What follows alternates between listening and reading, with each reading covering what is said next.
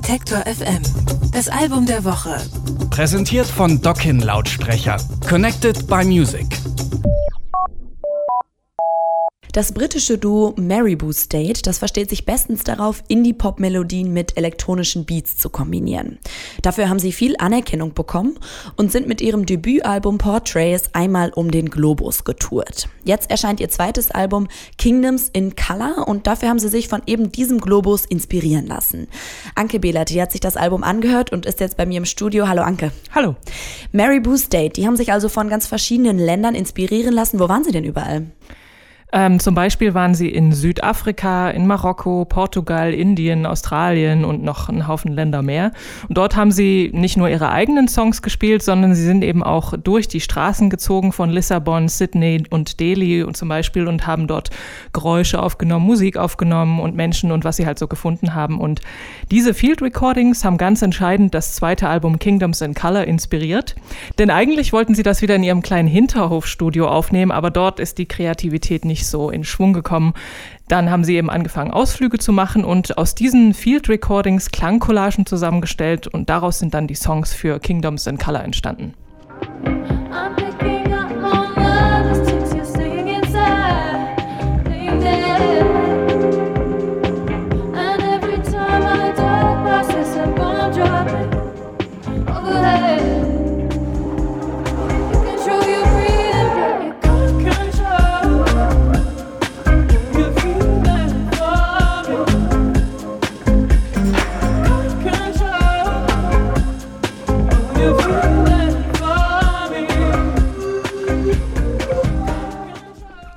Für die, die noch nichts von Mary Boo State gehört haben, erzähl uns doch mal bitte kurz was zu deren Hintergrund. Ja, Mary Boo State, das sind Chris Davids und Liam Ivory aus Herefordshire. Das ist so eine sehr ländlich idyllisches County nördlich von London. Und dort haben sie schon mit 16 in verschiedenen Bands gespielt und sich in unterschiedlichen Musikstilen ausprobiert. Dann haben sie das Angebot bekommen, für die Band Hadouken einen Remix herzustellen und dafür wurden sie dann sogar bezahlt. Und dieses Erlebnis hat bei den beiden dann den Plan verfestigt, jetzt Musikkarriere äh, Karriere im Musikbusiness zu machen. Ihre ersten beiden EPs wurden dann von Radio-DJs wie Zane Lowe und Giles Peterson gespielt, denn die beiden haben damals schon gewusst, Mary Boo State, das sind nicht die typischen Laptop-Produzenten, die vereinen Live-Instrumente und Handwerk mit elektronischen Elementen und das lässt ihre Stücke sehr lebendig werden. Und diese Lebendigkeit trifft dann auch auf das zweite Album Kingdoms and Colors zu? Ja, auf jeden Fall trifft es zu. Das Maribou Stay typische euphorische Songwriting, das findet man auch auf dem Album. Eine weitere Bekannte ist die Sängerin Holly Weaver, deren Stimme haben sie so zwischen die Samples und Live-Instrumente gewebt. Ähm, sie benutzen, wie gesagt, Samples aus aller Welt, zum Beispiel eins, in dem die Band das traditionelle chinesische Saiteninstrument Guzheng spielt. Dieses Instrument, das haben sie in einem Laden in Peking gefunden und haben das so ein bisschen ausprobiert und das dann einfach aufgenommen.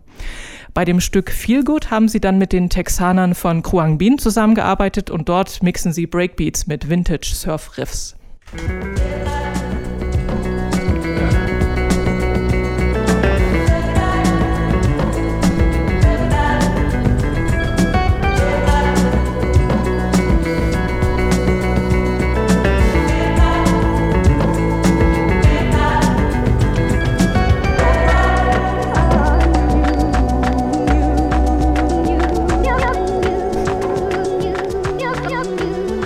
Das klingt auch tatsächlich nach viel gut.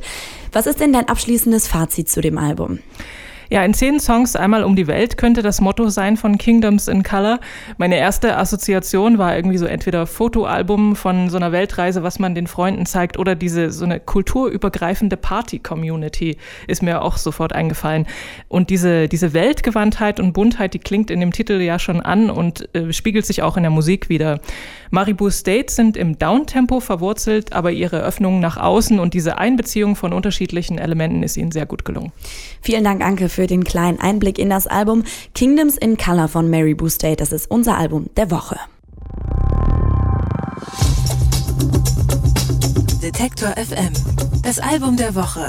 Präsentiert von Dockin Lautsprecher. Connected by Music.